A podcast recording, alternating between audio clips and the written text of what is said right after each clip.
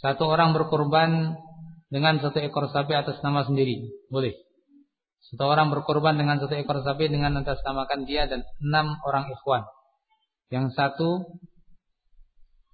diniatkan sedekah boleh satu orang pemiliknya. Yang satu eh, dengan biaya satu orang yang enam. Tadi boleh.